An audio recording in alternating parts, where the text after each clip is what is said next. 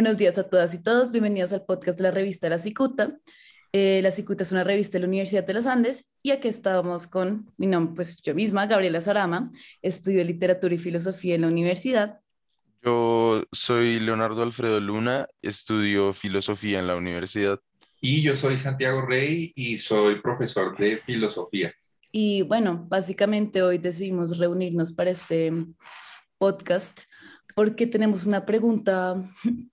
una pregunta que nos lleva, digamos, carcomiendo un poco de tiempo a nosotros en la revista y es, ¿qué es la inteligencia animal? Y básicamente todo frente a los animales. Para contarles un poco dónde surgió esto, empezó básicamente por videos de TikTok, la verdad, es el lugar más simple de todos. Y bueno, básicamente lo que pasó es que vimos unos videos de un perro que es picha botones, no sé si los conocen. Es un perro que se llama Bunny y lo que dicen es que este perro puede hablar a través de botones. Entonces tienen botones que dicen palabras tipo familia, eh, pues Bunny como su dueña, I, you, she, park, later. Y luego se complejizó un poco y empezaron a decir why. Y preguntaste, pues se, empezó a complejizar el asunto, empezó a clasificar mm, las personas por lo que empezó a tener emociones. Si no le gustaba algo, podía decir que estaba bravo, podía preguntar cosas, podía también, bueno, un montón de cosas y de hecho hay un video que fue el que trajo esta pregunta inicial en el cual el perro se ve al espejo y pregunta que quién es. Se ve al espejo y pone el coso de pregunta, coso de pregunta otra vez y se voltea. Y ahí que surgió todo este tema, como porque empezamos a hablar básicamente, ¿no? ¿Será que este perro es muy inteligente? Pues sí tiene estabilidad, pero también surgió el tema como, ¿qué es la inteligencia para nosotros? ¿Será que la inteligencia es solo lo cercano al humano? ¿Será que la inteligencia es lo que se asemeja más a nosotros? Entonces, si un perro puede hablar, es inteligente. Y bueno, por eso también trajimos a Santiago, que básicamente sabemos que le interesa el tema. Santiago, no sé si nos quieres contar un poco como por qué te interesa o por qué te interesan los animales. Eh, yo he visto cómo la, el tema de los animales se ha vuelto central y lo he detectado sobre todo en las clases que he dictado, eh, en las preguntas de los estudiantes. Me parece que es una preocupación latente, me parece que hay un interés creciente por la pregunta del animal eh, en filosofía. Eh, no es tampoco pues que sea una cuestión nueva y encontramos reflexiones sobre los animales pues en toda la tradición filosófica, pero siempre como punto de contraste con lo humano en donde el, animal de cierta manera queda relegado a los márgenes, ¿no? Y eso también es algo que da mucho que pensar, pero creo que en este momento por ejemplo, cuando uno está hablando sobre inteligencia, como dice Gabriela, o está, está hablando sobre temas éticos, es imposible no referirse al tema de los animales y no por una especie de moda pasajera o de tendencia, digamos, filosófica que suelen existir también en las, en las clases, ¿no? Como, como unas sensibilidades ahí em, particulares de un, de un, momento, sino porque es realmente un problema, un, un asunto sustancial que estaba casi que clamando a gritos ser considerado en, el ámbito filosófico y creo que la filosofía durante mucho tiempo eh, se hizo un poco la, la loca sin, sin, sin, sin, prestar atención a, a, a, lo del animal. Eh, y pues bueno, eso también por buenas razones, la filosofía de cierta manera siempre llega tarde a todo, ¿no? Y, y lo sabemos también por, por Hegel, ¿no? El, el, búho de Minerva que siempre llega tarde y Wittgenstein también decía algo similar, ¿no? De la filosofía como una carrera en la que gana el que llegue de último. Eh, así que tampoco es que sea por, por, por pereza, por, sino es, es la, filosofía llega tarde a esas cosas y, y, hasta cierto punto es bueno que así sea, eh, porque da un espacio para la reflexión y para la observación, para formas de, de, de reinvención de vocabulario sobre el animal. Eh, pero eso es todo algo que yo sentí un poco como en estas clases y en estas, y en estas cosas que estaba leyendo, eh, y poco a poco ha ido ganando como un espacio en mis propias eh, investigaciones, en lo que estoy haciendo en este momento. Eh, me interesa sobre todo la pregunta de una hermenéutica de lo animal o una hermenéutica que, tenga en consideración lo animal, porque pues como sabemos, la filosofía hermenéutica, que es mi, mi especialidad, tiene que ver con la comprensión con el fenómeno de la comprensión y casi siempre se habla de la comprensión en, relación a los seres humanos. Entonces, esta expansión eh, de la hermenéutica yo considero que es un siguiente paso necesario eh, de esta tradición, como ampliar el espectro para que no solamente se incluya, por ejemplo, experiencias como el diálogo o el juego entre, entre seres humanos, sino también dejar que el animal eh, o, abrir el, el, espectro para que el animal también participe de estas reflexiones sobre la comprensión. Y eso está conectado a lo que decía Gabriela sobre estos videos y, y, todas estas, estas cosas en, en donde se ve cierta forma de inteligencia animal, aunque sí me gustaría volver a eso más adelante, ¿no? Sobre lo, lo que decía Gabriela, porque al ver al animal eh, nos preguntamos por qué es la inteligencia, cómo estamos concibiendo la inteligencia eh, y, nos ofrece, digamos, una especie de panorama de otras, otras maneras de concebir la, la intencionalidad, que pues también es otro concepto fundamental eh, de la filosofía, ¿no? Entonces creo que es, es, es realmente una, un, tema fascinante, creo que también hay una sensibilidad personal, yo creo que el, el, tema de los animales está atravesado por una cercanía, una familiaridad eh, que es muy bonita y es, por ejemplo, la relación que tenemos con los animales domésticos. Claro, hay personas que tienen eh, relaciones con muchos tipos de animales, no solamente los domésticos, sino también eh, otro tipo de, criaturas animales. y eso me parece lindísimo porque también es, abre la posibilidad de pensar en comunicaciones no verbales, no conceptuales, bajo otros parámetros. Entonces, de cierta manera, nos obliga a reimaginarnos también lo que es la comunicación para los seres humanos y la manera como conectamos unos con otros. Entonces, digamos que habría muchísimas maneras de entrar eh, en este tema desde lo más personal a lo más eh, teórico o filosófico, pero creo que lo, interesante es que ambas como que conectan, ¿no? y se siente que es una pregunta muy genuina sobre todo cuando uno la escucha en la voz de los estudiantes de estas nuevas generaciones que están muy preocupados por el, por el tema eh, de los animales desde una perspectiva, por ejemplo, ética en cuanto a, temas eh, de alimentación, temas de maltrato animal, eh, de todas estas cosas. Eh, y cuando una pregunta es genuina, pues eh, eh, de cierta manera gana relevancia filosófica, ¿no? No es una cuestión artificiosa, no es que yo me sienta en un seminario, ¿no? De hacer preguntas técnicas, sino son preguntas que nacen de una preocupación vital. y eso pues me, me, gusta mucho de, de, la cuestión del animal, le da como una especie de frescura filosófica. Sí, de acuerdo contigo, Santiago. De hecho, nosotros básicamente, para mí, yo creo que este interés surge precisamente de esa pregunta digamos, la así, orgánica que cada persona tiene, que después se vuelve filosófica, ¿no? Que es como, creo que es lo que uno primero llama la filosofía, la, la idea de poderse preguntar, de poder saber cosas. Y en mi opinión, muchas de esas preguntas han sido a través de la definición de cosas, ¿no? Definición, digamos, de X y no X. Y por mucho tiempo, en mi opinión, los animales han entendido como este no X, que no es humano, pero lo más interesante que ha pasado, yo creo que últimamente, sí en la filosofía, pero también en la vida personal de todos, es que hemos entendido que los animales no son, no los entendemos por contraste, sino por el contrario, por cercanía a nosotros y por, convergencias que podemos encontrar. Y mm, no solo convergencias en, digamos, perros que, pues acá para los oyentes, para que sepan, acá los tres tenemos perros, lo hemos comentado y ha sido todo un tema de conversación muy interesante precisamente porque nos sentimos cercanos a ellos, sino también animales que nos parecen más extraños, como los pulpos que mencionaremos más adelante. Y con eso en mente queríamos pasar un poco al siguiente segmento, que es un poco entender qué comprendemos por inteligencia. Ustedes, pues esto es una, como ya hemos dicho, esto queremos que sea una charla y queremos solo tocar puntos y pues generar preguntas, que es lo que más nos interesa. Y la, pues nuestra premisa inicial es, ¿qué es la inteligencia? ¿Se limita a lo cercano al humano? ¿Cómo se define? ¿La empatía también puede ser inteligencia? Creo que esas preguntas son, son, son buenas por lo amplias, ¿no? El concepto de inteligencia, pues,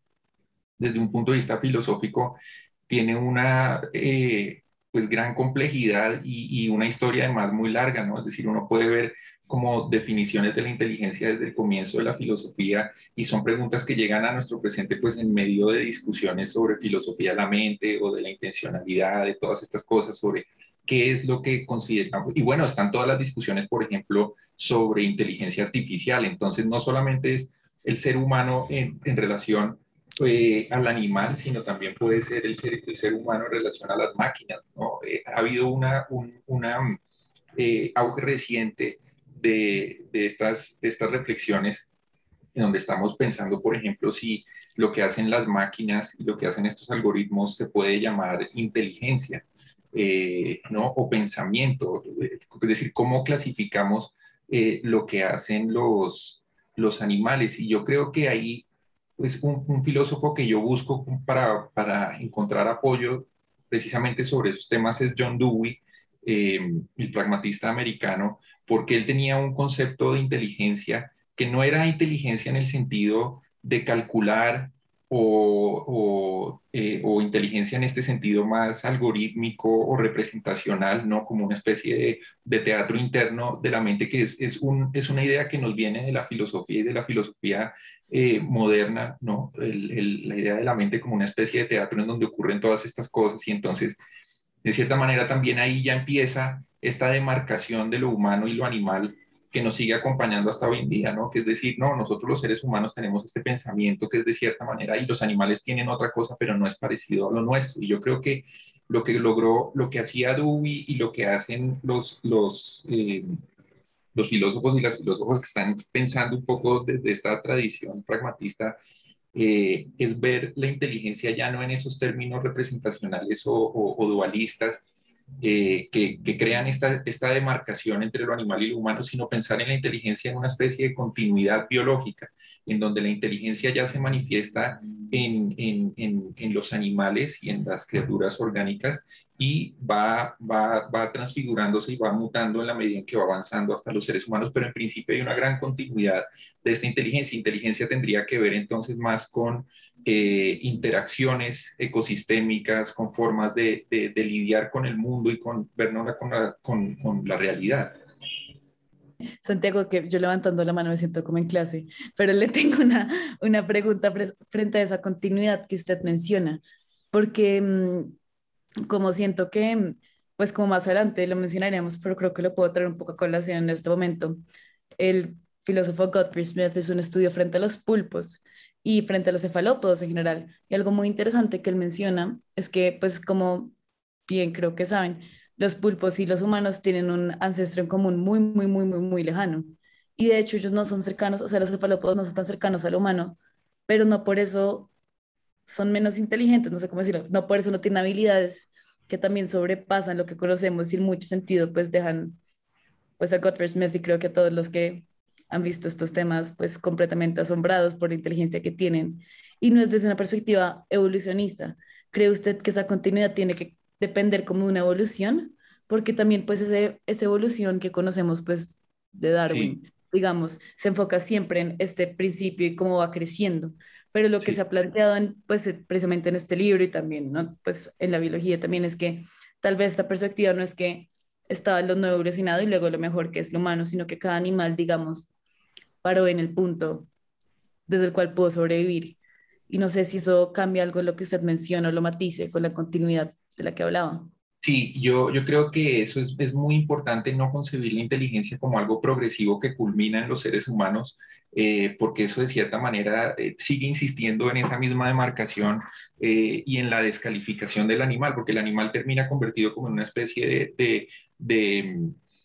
de humano frustrado, como, de una, como un paso frustrado de la evolución, entonces como no llegó a esto, sino que se quedó en esta etapa y no, y no llega a esto. Yo creo que lo que muestra el libro de Godfrey Smith, precisamente que es un texto que eh, a mí me obsesionó y me sigue, me, sigue, me sigue fascinando. Es decir, es un libro eh, del que aprendí muchísimo, no solamente sobre, digamos, su, su contenido y su, su, su tema central, eh, sino de una forma de hacer filosofía. Y es una forma de hacer filosofía que está en sintonía con lo empírico, con las observaciones, digamos, de la naturaleza, que no, no se queda sentada en, en un estudio, sino que sale a buscar eh, al animal, que yo creo que es otro de los puntos que es fundamental, ¿no? Y es, y es, hay que ir al encuentro del animal, no puede uno quedarse simplemente estudiando los clásicos de la filosofía. Bueno, ahí hay muchísimo, por supuesto que sí, pero también hay otras maneras de aproximarse a lo animal desde la literatura, desde el cine, desde las propias observaciones de las eh, ¿no? Eh, concretas. Entonces creo que esa, ese es un ejemplo de este libro de,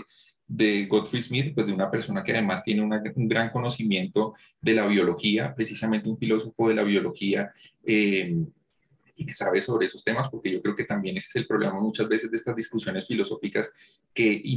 de cierta manera implican que uno tiene ese conocimiento, pero uno maneja solamente una superficie de, estas, de estas cuestiones. y creo que definitivamente lo que dices ahí es, es cierto y es que el libro nos ofrece una manera de, distinta de pensar la inteligencia, más como una especie de eh, capacidad de desenvolvimiento, de nuevo, una idea muy pragmática eh, no como una capacidad de cálculo o de raciocinio, digamos, una capacidad que ligamos tradicionalmente a la razón, sino cómo nos desenvolvemos en un entorno. Y, y, en ese sentido se puede también defender una continuidad, porque el entorno es el entorno humano y el entorno, el entorno, perdón, no el entorno humano, el entorno es el entorno planetario y todos compartimos el mismo planeta, de cierta manera estamos sujetos a las mismas fuerzas, estamos, claro, habitamos diferentes ecosistemas, todos, algunos viven en la selva, otros viven en el desierto, etcétera, pero es el mismo planeta y eso quiere decir que hemos desarrollado también estrategias de adaptación eh, eh, y de desenvolvimiento eh, que compartimos, ¿no? Y creo que ese punto es fundamental,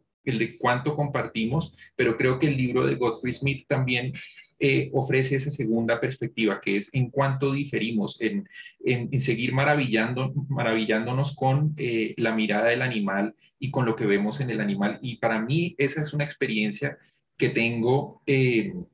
en la cotidianidad, es decir, yo me quedo mirando a mi perro eh, y, y, me quedo, digamos, eh, completamente maravillado solamente por los comportamientos más, el hecho de verlo presente en mi mismo espacio ya para mí es un, como que me quedo mirando y digo, pero esta criatura tan maravillosa y está aquí en mi, en mi mismo espacio, ¿no? y mira de esta manera y se mueve así, eh, ¿no? Como mantener esa, esa maravilla ante el animal que ya es en sí misma filosófica, ¿no? Si pensamos en la filosofía desde esa, desde esa definición antigua como una, una capacidad de maravillarse, eh, de sorprenderse, eh, creo que uno debe volver a, a, experimentar eso, ¿no? ¿no? No normalizar el animal hasta el punto de que se me vuelva eh, no predecible y cotidiano, sino de cierta manera también como verlo en esa extrañeza. Y creo que Godfrey Smith logra eso con el pulpo precisamente,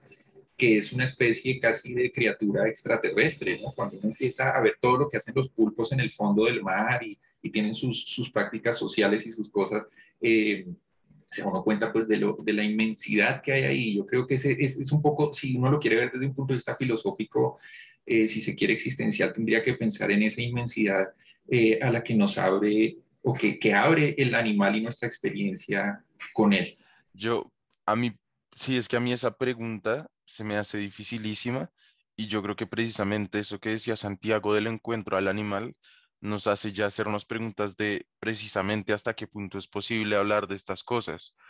Y es que cuando mm, cuando uno llega con estos conceptos tan cargados como por ejemplo el de inteligencia, que, que siempre lo hemos definido respecto, respecto a nuestros propios límites, se vuelve muy difícil entonces empezar a pensar cómo,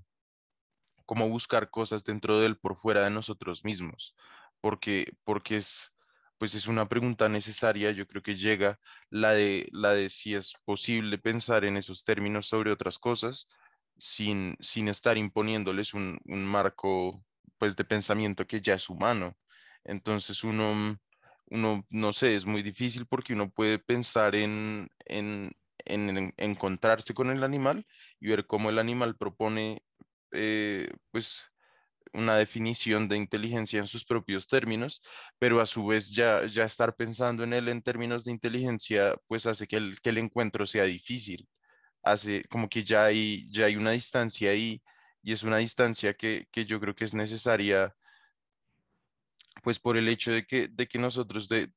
de, de, de primerazo ya estamos pues como interpretando con nuestras percepciones, como que llegamos y tenemos todo este marco teórico que, que necesariamente nos acompaña, del que no nos podemos distanciar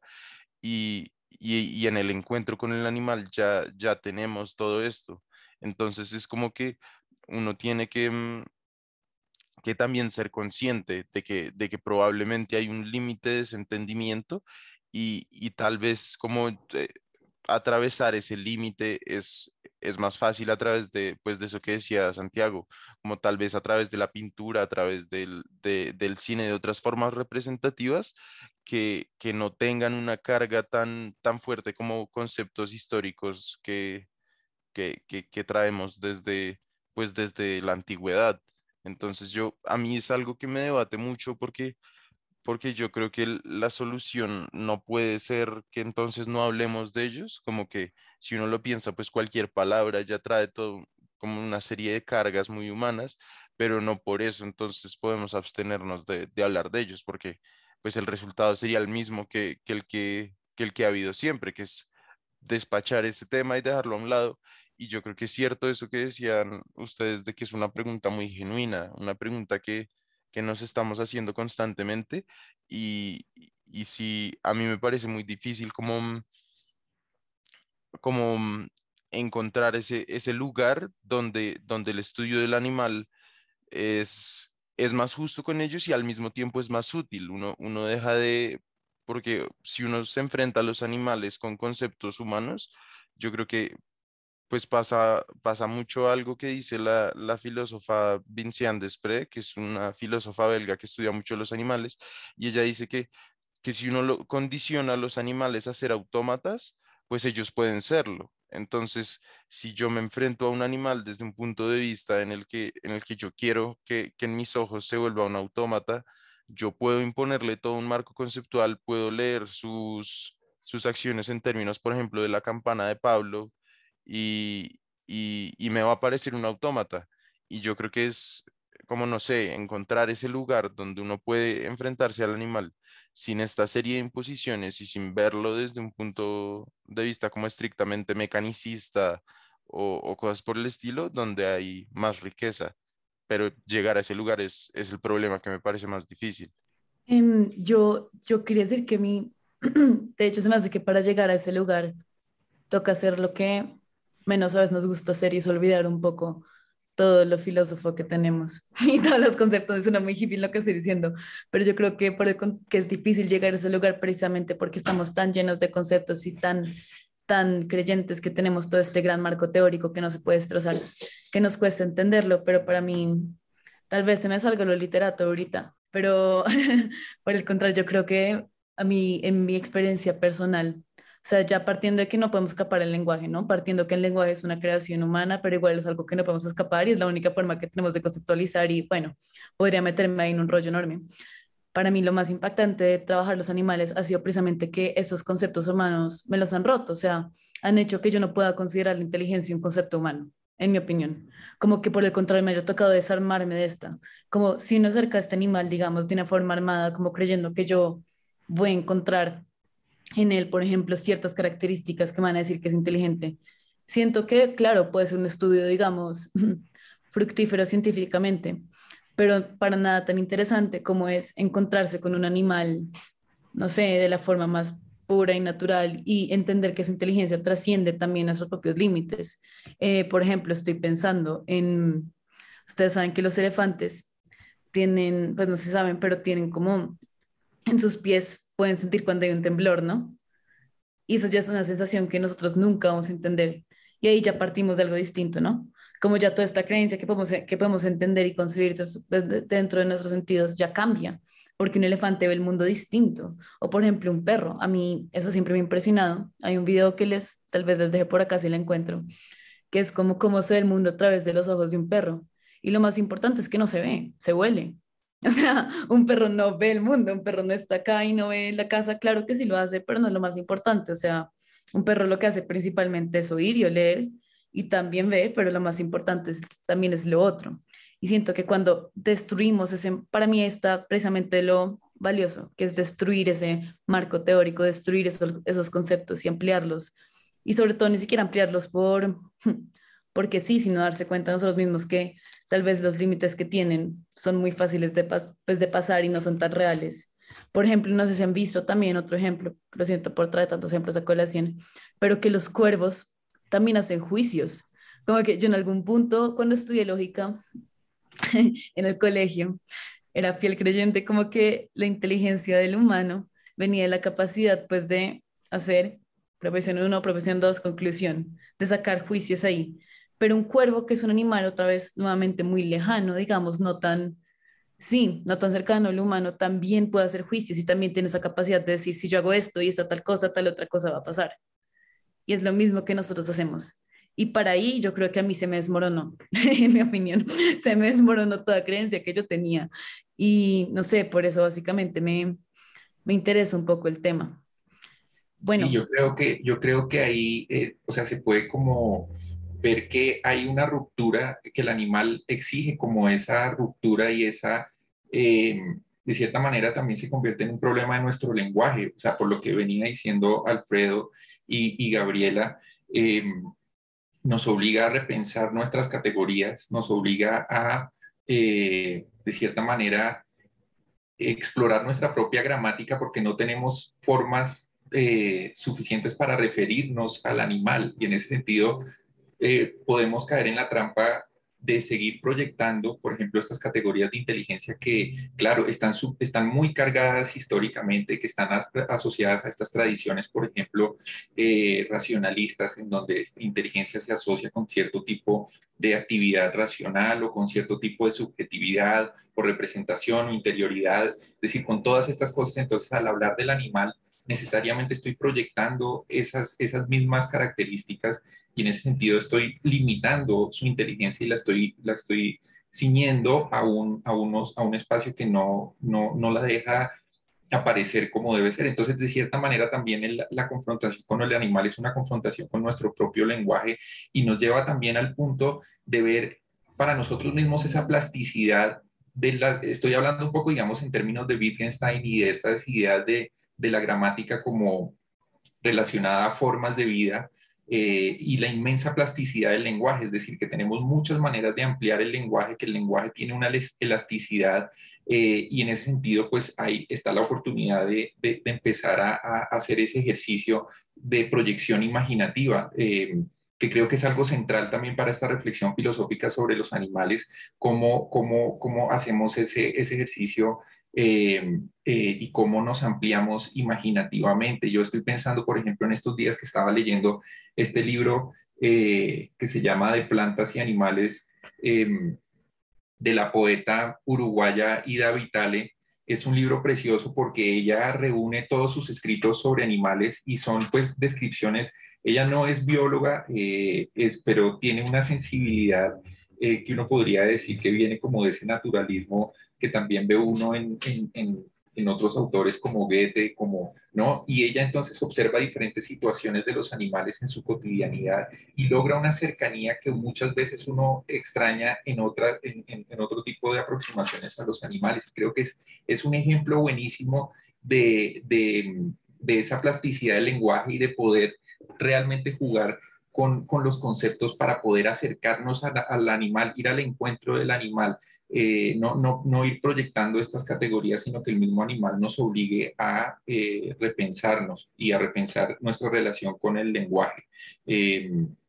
entonces, entonces sí, eso es como un poco lo, que, lo que podría pues, verse como un camino, ¿no? También para la filosofía contemporánea eh, sería, sería ese ejercicio de, de repensar eh, las categorías. Y creo que pues como, como hablábamos también la otra vez, em, eh, es algo que está presente en la obra de alguien como Cora Diamond, que pues es, es una filósofa que ha pensado mucho sobre estos temas de los animales y la categoría de la imaginación y de estas proyecciones gramaticales en donde trato de reimaginar al animal, a mí mismo y a la relación, porque siempre es una cosa de múltiples perspectivas, eh, se convierte en algo absolutamente central y es como de, de, verdad llegar a, la, conclusión de que por más de que lo hayamos pensado muchísimo, no comprendemos todavía al animal y, y todavía nos queda mucho por delante para poder acercarnos eh, de una manera que le haga justicia. Eh, y lo del, ah, volviendo un, momentico solamente a lo del tema del juicio, me parece muy interesante que hables de eso porque hace poco estaba leyendo unos fragmentos de Aristóteles de la Ética Nicómaco y él en algún punto llega a decir que hay animales que también hacen juicios, eh, que son fronéticos, es decir, que tienen como esta prudencia eh, y creo que menciona las abejas como animales fronéticos y eso siempre me ha parecido una sugerencia eh, fascinante y sobre todo de Aristóteles, pues que era un gran observador de la naturaleza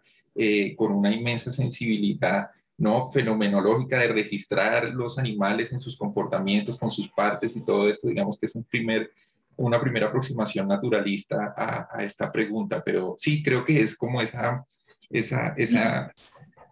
ese concepto sobre, sobre nuestro lenguaje también. A mí lo de las abejas también me emociona mucho siempre que lo leo porque pues es muy lindo ver, pues ver en una filosofía, pues en la filosofía de Aristóteles esa mención porque definitivamente es a mí me emociona, no sé cómo más decirlo, me parece muy sensible y me, no sé, solo pensar, por ejemplo, sí, en las abejas, pero no me atrevería a decir que mi perro hace juicios, pero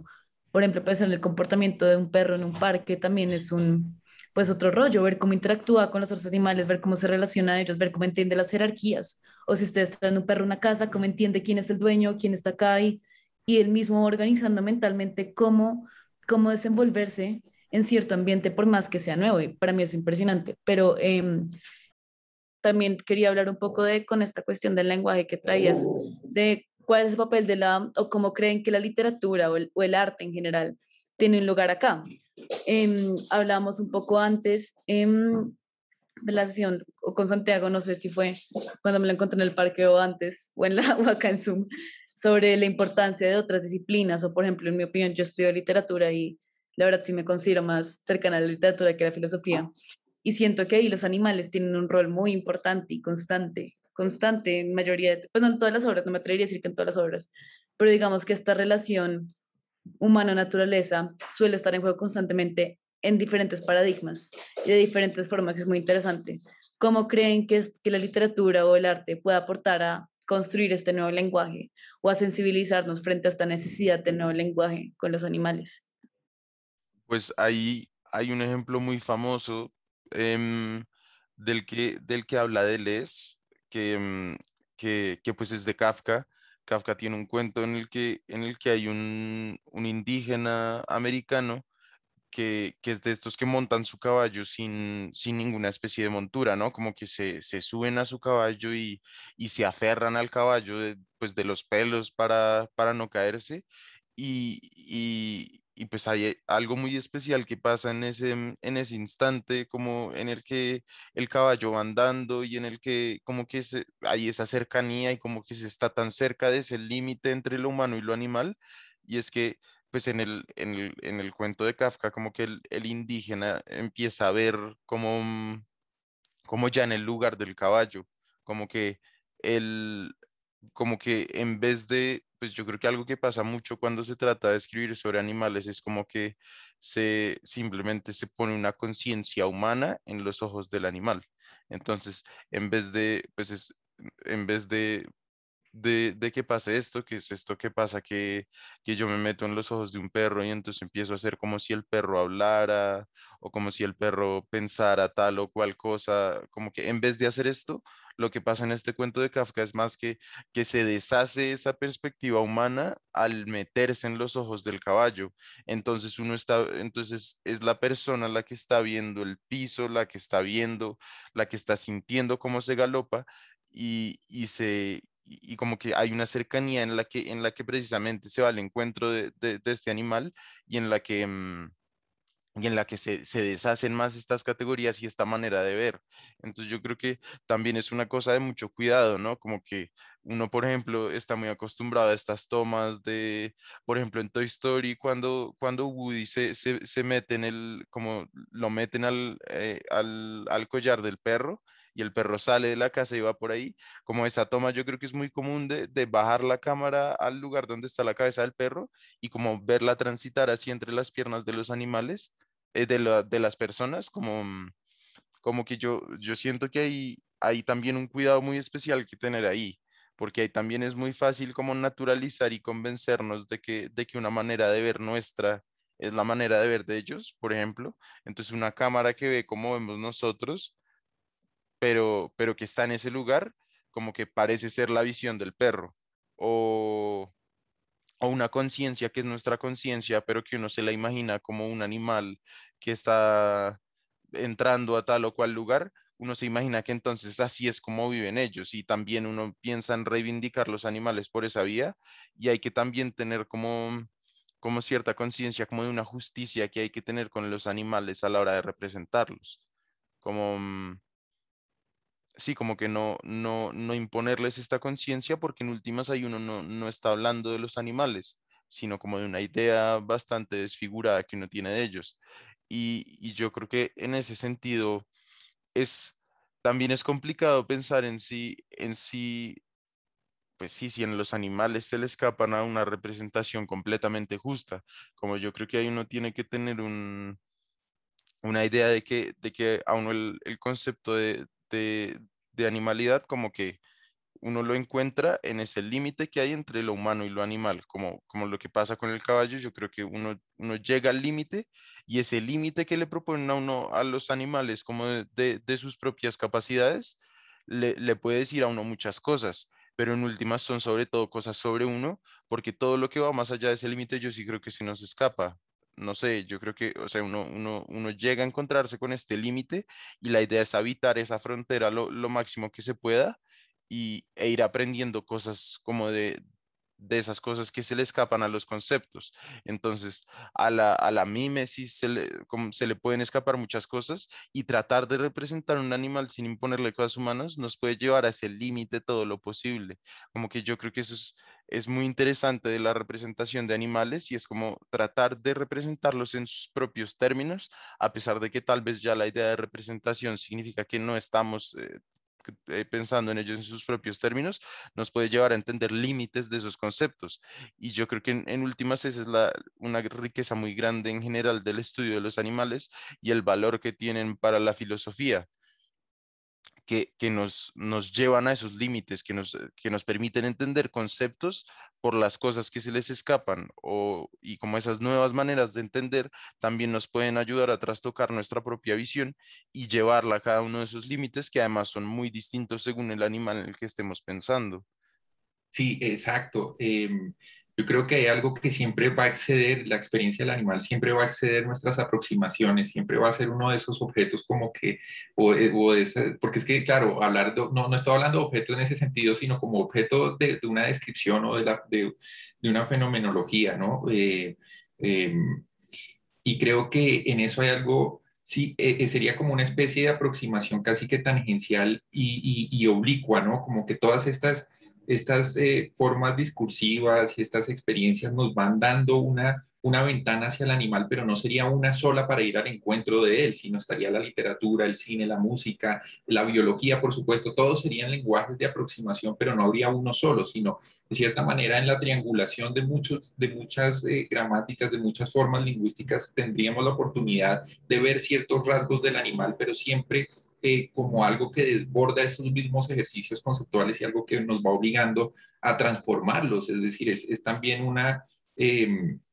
eh, un objeto que, que tiene esa, esa, esa naturaleza. Em, em, entonces, sí, yo, yo diría que ese sería como el punto. Eh, no creo que, por ejemplo, la filosofía tenga como una especie de, de lugar prioritario para hablar sobre el animal. Yo creo que más bien es parte de una conversación más amplia en la que tiene que estar atenta de lo que se hace en otros campos, por supuesto, ¿no? En otros, eh, en la poesía, en la literatura, em,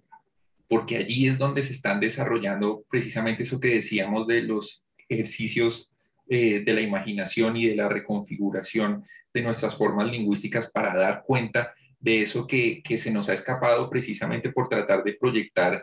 siempre eh, la misma visión y las mismas categorías sobre el animal. Entonces, casi que lo que tendríamos que hacer es una especie de ejercicio inverso y es no, no, no asimilarlo, sino dejarlo eh, en, en, una especie como de estado de, de, maravilla para sorprendernos y en esa sorpresa quizás sea donde emerge eh, la especificidad de, de, sus formas de vida, de sus, de sus características y creo que eso es algo que sale particularmente bien en el, en el libro de, Godfrey Smith. Eh, no, pues no, simplemente quería, eh, es que a mí me parece lo de Ida Vitale y sobre todo en esta conversación me parece que, que encaja muy bien, a mí me resonó muchísimo cuando lo estaba leyendo y quisiera leer solamente un parrafito, es muy corto realmente, para que ustedes vean como la riqueza que hay aquí en esta aproximación de una poeta eh, a los animales y cómo puede estar ya haciendo ese, ese movimiento que estamos tratando de, de detectar, ¿no? Eh, de un acercamiento al animal, de ir al encuentro del animal ya, eh, no con las categorías en mano, digamos, con ese estilo tan, también como de, de, dominio categorial y de captura, sino más de dejar que el animal se exprese y tenga sus cosas. Dice este es el comienzo en donde ella declara la intención del libro. De nuevo, para los que estén interesados, el libro se llama eh, De plantas y animales, acercamientos literarios, eh, de la poeta uruguaya Ida Vitale. eh, y dice lo siguiente, alguien viaja, visita un museo o lee un libro por gusto, pero quizá imagine un fin interior. En mi casa, nadie hubiese definido como útil la atención puesta en criaturas que no suelen atraerla, pájaros o esos apenas identificados como bichos o plantas poco decorativas que las ciudades erradican al crecer. No soy botánica, ni zoóloga, ni bióloga, ni dibujante especializada. Voy hacia mi límite sin modificar el hábito infantil de asombro ante el mundo que acompaña incluso a los humanos desentendidos de inútiles minucias. Su riqueza prodigiosa posibilita una extensión del alma que hoy pocas cosas ofrecen. La música, sin duda. La curiosidad une partes desvinculadas del mundo y justifica al ser humano. Le ayuda a ser un recreador de aquel, a refrendar su porqué y a preguntarse su propio para qué. A mí eso, ahí ese es el fin de la cita, pero a mí me pareció maravilloso porque es la síntesis en un párrafo de, todas estas cosas que hemos estado eh, pensando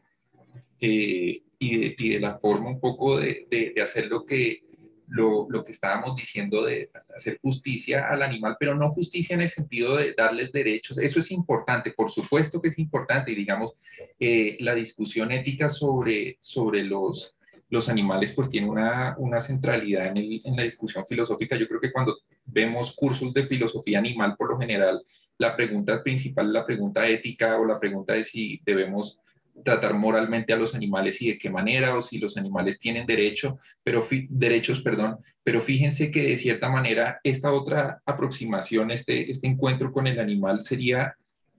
eh, estaría antes que eso, ¿no? Sería eh, prioritario primero ir a este encuentro y luego, pues, ¿no? Tratar todas estas cosas, son cosas complementarias en últimas, pero creo que es otra manera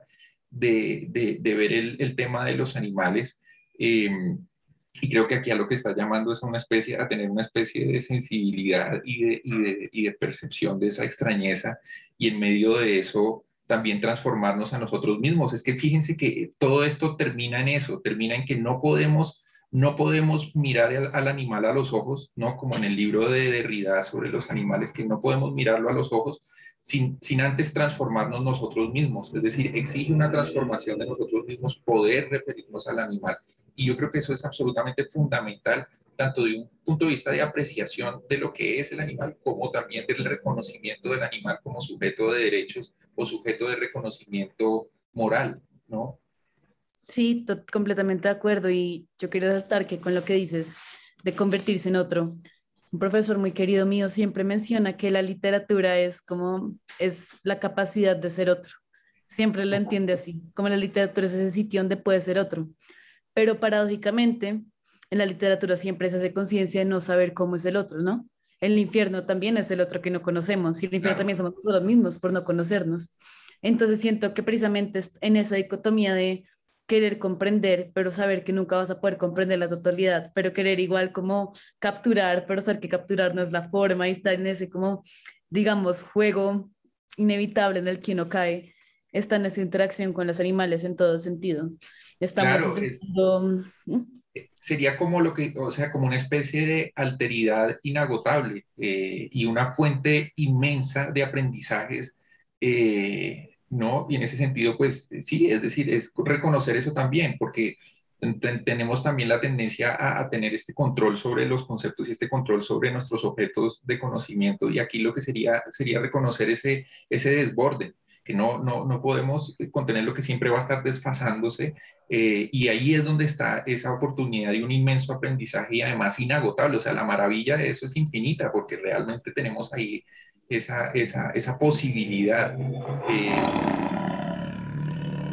pero ahorita, sí, ahorita me quedé pensando, qué pena en, esto que decían sobre los animales y, y, lo, y lo, digamos, lo, lo difícil que es realmente suspendernos para poder aproximarnos, para poder escuchar, digamos casi que sería como despejar el oído para poder escuchar lo que es el animal, porque estamos tan condicionados por formas de entender al animal desde lo humano, de estas proyecciones antropomórficas eh, que desde chiquitos nos, nos presentan, ¿no? Si ustedes ven, a, mí eh, a mí me gustan los documentales de animales y todas esas cosas, pero si ustedes ven los, los, el canal este de animales, se dan cuenta que siempre todo está inscrito en una narrativa humanizante, es decir, es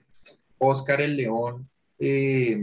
el reino del suricato, el reino del suricato, que era una telenovela de suricatas. Sí, son, son, son como telenovelas, entonces es el rey Oscar tiene, tiene que salir hoy a hacer mercado y entonces va a la pradera en donde se encuentra con su tía, yo no sé qué. Entonces ya de entrada es una proyección de, además de situaciones humanas completamente, ¿no? Que no, no, no, no le hacen justicia, como dice Leonardo, a, a, la riqueza de la vida animal con toda su exuberancia, que es que cuando uno se pone a ver sin, sin esas descripciones lo que hacen los animales, pues ya eso, ya como que se queda uno sin categorías para poder leerlo, ya uno no tiene, digamos, por qué está haciendo eso ese animal, por qué está haciendo, por cómo, cómo despliega esto que está entre, entre el desenvolvimiento y, el arte, casi como una forma de, de, expresionismo. Es que eso es lindísimo, por ejemplo, en el libro de los pulpos, hay un punto en el que, en el que eh, Godfrey Smith eh, eh, habla de ciertas acciones de estos pulpos que no tienen una razón, digamos, biológica, que exceden completamente la explicación en términos causales y a la única conclusión que uno puede llegar es que el pulpo está haciendo una especie de arte o está haciendo, está expresando una, una casi que un exceso de la naturaleza que se convierte en una especie de gesto poético, es de una belleza inmensa, pero claro, al estar fijados en que si el pulpo está haciendo tal cosa o la otra, eh, eh, en ese sentido antropomórfico, perdemos también la posibilidad de escuchar estos otros registros de lo que, de lo que puede estar sucediendo. Entonces es, es un ejercicio de auto, auto, pues autocontrol eh, conceptual o como de suspensión que es dificilísimo porque quiere decir que tenemos que un poco, pues sí, no sabría cómo decirlo, como suspender, como eh, Yo te diría entregarse, Santiago, más que suspender, más que autocontrol, es entenderse no como el dueño y señor de todos los conceptos y de todo el exacto, mundo, sino comprender mucho más. Pienso acá, voy a tener un ejemplo súper coloquial, pero me parece chévere. Santiago tiene una Rottweiler que coincidencialmente descubrimos que paseamos el perro en el parque. Es una Rottweiler gigante. Y yo la vi, yo no, qué susto. Esa perra salta como un conejo. Es absolutamente tierna es muy dulce y siento que eso es otra cosa que, digamos, nuevamente trasciende el, quiero traer algo así tan simple como un perro porque trasciende nuestros conceptos humanos, por decirlo así. Era mi juicio principal decir Rottweiler, en consecuencia, bravo, digámoslo así, traigámoslo así. Perro así, en consecuencia, tal otra cosa. Y por el contrario, nuevamente me, digamos así, pues me deja fascinado ver que no es así. En, simplemente me deja como, me cambia mi perspectiva y me recuerda nuevamente como también la posibilidad de fallos en nuestros juicios que hay, ¿no? Y la, como lo fácil que es creer que podemos capturar todo y lo fácil que los animales nos recuerda que esto es falso. Siento que está para mí el valor pues mayor de los animales, que es como, digamos, y yo no llamaría eso autocontrol, porque es más que autocontrol implicaría una limitación nuestra Siento que por el contrario es como entregarse, no es como contenerse y sentarse como atrás y estudiar, digamos, lo estilo científicamente todo lo que pasa, sino que es irnos mal del lado de, por ejemplo, en mi opinión, Jane Goodall, ¿no? Que se fue a vivir, como no saben quién es, que se fue a vivir con, es una, pues, bióloga, primatóloga, que se fue a vivir con unos primates al, al África y se quedó allá un buen tiempo y no solo vivió como lejano a ellos, sino que se integró dentro de la manada y bueno, tiene, hay un documental de Netflix bastante bueno que les recomiendo. Pero siento que es eso, siento que también el estudio de los animales también parte de, de comprender que el humano no lo es todo. Y en ese sentido yo siento que le aporta mucho la filosofía porque suficiente hablamos de nosotros mismos, ¿no? Siento que como suficiente se hable, los animales permiten claramente no salirse todo porque es imposible comprender lo que nos, los que nos sobrepasa, pero definitivamente para mí en un respiro y una forma de, digamos, salirnos de esta red de conceptos tan rígida que a veces nos vemos sumergidos en la academia. Eso, eso, eso me parece que, o sea, por ejemplo, la, lo de la, la mirada del perro o esta cosa como de que incluso los animales más cercanos, los que tenemos los domésticos alrededor, ya son eh, una, una causa de, esa, de ese asombro y de esa sorpresa pues es como en últimas también la, la, lo que queda de estas cosas. Y creo que una, ahorita volviendo al, al tema de, lo, de la literatura, pues pueden darse cuenta ustedes como, por ejemplo, el texto este de, de Kotzi, bueno, la gente lo pronuncia de diferentes maneras y hay toda una polémica sobre cómo se pronuncia, pero pues me estoy refiriendo al, al premio Nobel eh, y, a su, y, a su, a su libro sobre la vida de los animales, que es pues la continuación de, de, la novela sobre Elizabeth Costello, eh, que eh, solamente esa aproximación literaria al, al, tema de los animales abrió toda una discusión filosófica sobre eh, sobre ellos, en donde intercedieron diferentes filósofos tratando de aproximarse a esta cuestión de lo animal. Entonces ahí uno puede ver un buen ejemplo como la literatura es la que guía, ¿no? Una, una hace una primera aproximación eh, y, crea todo este, este entorno de, de, interrogación y de preguntas sobre lo animal en, lo, en la que cuestiona al mismo tiempo muchísimas cosas y nos obliga como a repensar estas cosas. Eh, pero sí, sí definitivamente creo que esa ese ejemplo del, del perro es, es, buenísimo porque, porque revela, revela ese, ese, ese exceso, digamos, en términos de, comprensión, eh, que me interesa muchísimo en, en, esta idea de la hermenéutica del, del animal, eh, de estas maneras de comprensión, porque a la vez, digamos que también nos obliga a pensar muchas cosas. Y, por ejemplo, una de las cosas que nos obliga a pensar es si lo que concebimos nosotros como comprensión realmente hace justicia a cómo nos comprendemos entre los seres humanos, ¿no? O si, por ejemplo, el juicio racional realmente describe lo que hacemos cuando juzgamos. Yo creo que cuando buscamos esta comprensión eh, con el animal y, observamos la, forma en que ellos mismos se desenvuelven, nos damos cuenta también que nuestro propio concepto de lo que es la comprensión o de lo que es el juicio eh, tiene, tiene espacio también para, para modularse y para, para reconcebirse. Eh, ¿no? Entonces, entonces creo que por ese lado también hay un gran espacio para, para la ampliación y, y el enriquecimiento. Hmm, yo creo que sí, es, pues es interesantísimo todo esto y, y, ya se nos acaba un poco el tiempo como para lo que tenemos estipulado para el podcast, pero yo creo que sí, acá como que quedan quedan planteadas muchas preguntas interesantísimas, como también que también le quedan a los oyentes y, y yo creo que sí, como en, últimas es una cuestión de, de, las preguntas que se nos abren cuando empezamos a pensar en ellos y, y, de la manera en la que entonces los animales nos, nos pueden proponer o decir cosas de, mm, pues de la manera en la que nos encontramos con ellos, como que en últimas sí hay, hay acá como, mm, como eso que decía Gabriela, yo creo que también es una, es una buena conclusión, que en últimas es una cuestión de entregarnos nosotros a ellos también, como que no, mm, pues precisamente este lenguaje del, pues sobre todo del cine, como de ese arte del que hablábamos, de sus documentales para encontrarnos con ellos, como, mm, como no sé, decir capturar o, o incluso uno dispara una cámara, como que como que uno, uno quiere ir y encontrar el animal y, y, y, sí, como volverlo de uno, pero tal vez cuando uno se vuelve de ellos, encuentra más cosas a su vez. Entonces, sí, no sé, pues se me hace una buena conclusión. No sé si quieran decir algo más. No, yo, pues no sé para cerrar, pero yo quiero decir que pues para mí lo más emocionante de este tema, pues en verdad no es, es las respuestas que tenemos, porque tal vez no tengamos muchas nosotros tres, sino las preguntas que nos generan y todo el camino que abre y todos los conceptos que, pues, que pone a temblar, ¿no? Siento que no hay nada más emocionante que sentir que nuestro marco conceptual tiembla, no porque sea flojo, no porque sea débil, sino que por el contrario permite enriquecerlo. Y ya, para mí, pues para mí eso es, Santiago, no sé si quieres decir algo. No, eso me parece, me parece fundamental, ¿no? Eh, yo creo que es además la experiencia una experiencia humana fundamental y es, y es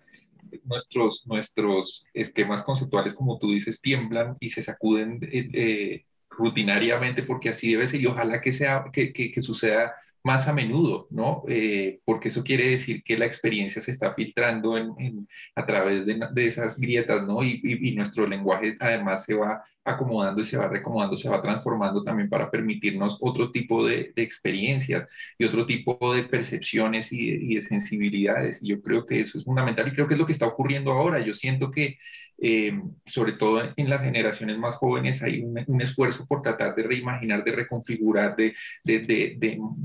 usar, esa, plasticidad del lenguaje para reencontrarse con,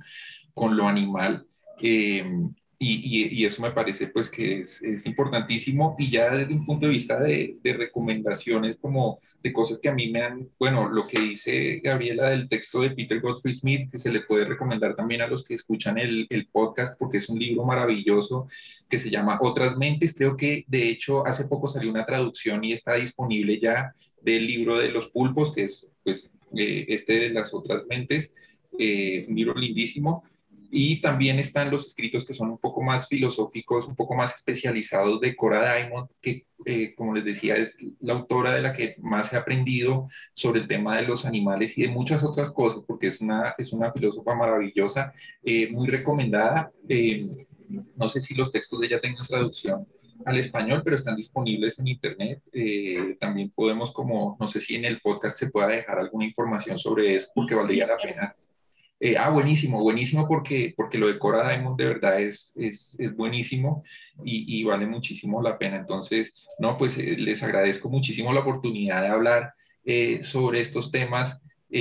claro que queda uno con ganas de seguir conversando por, por mucho más tiempo y me, me, gusta además que ese sea el formato, ¿no? De una conversación en donde tampoco se trata de, de, de una experticia de, que vamos aquí a, a, resolver estos problemas, sino, sino a seguirnos haciendo preguntas que en últimas pues es, es de lo que se trata la, la filosofía. Entonces pues muchísimas gracias. A ti, Santiago, muchas gracias por venir, muchas gracias por acompañarnos y gracias a todos los que nos están oyendo. Les dejaremos acá pues las recomendaciones que mencionamos y espero que disfruten de este capítulo. Y muchas gracias a, pues, a todos y, y esperen otra nueva entrega del podcast.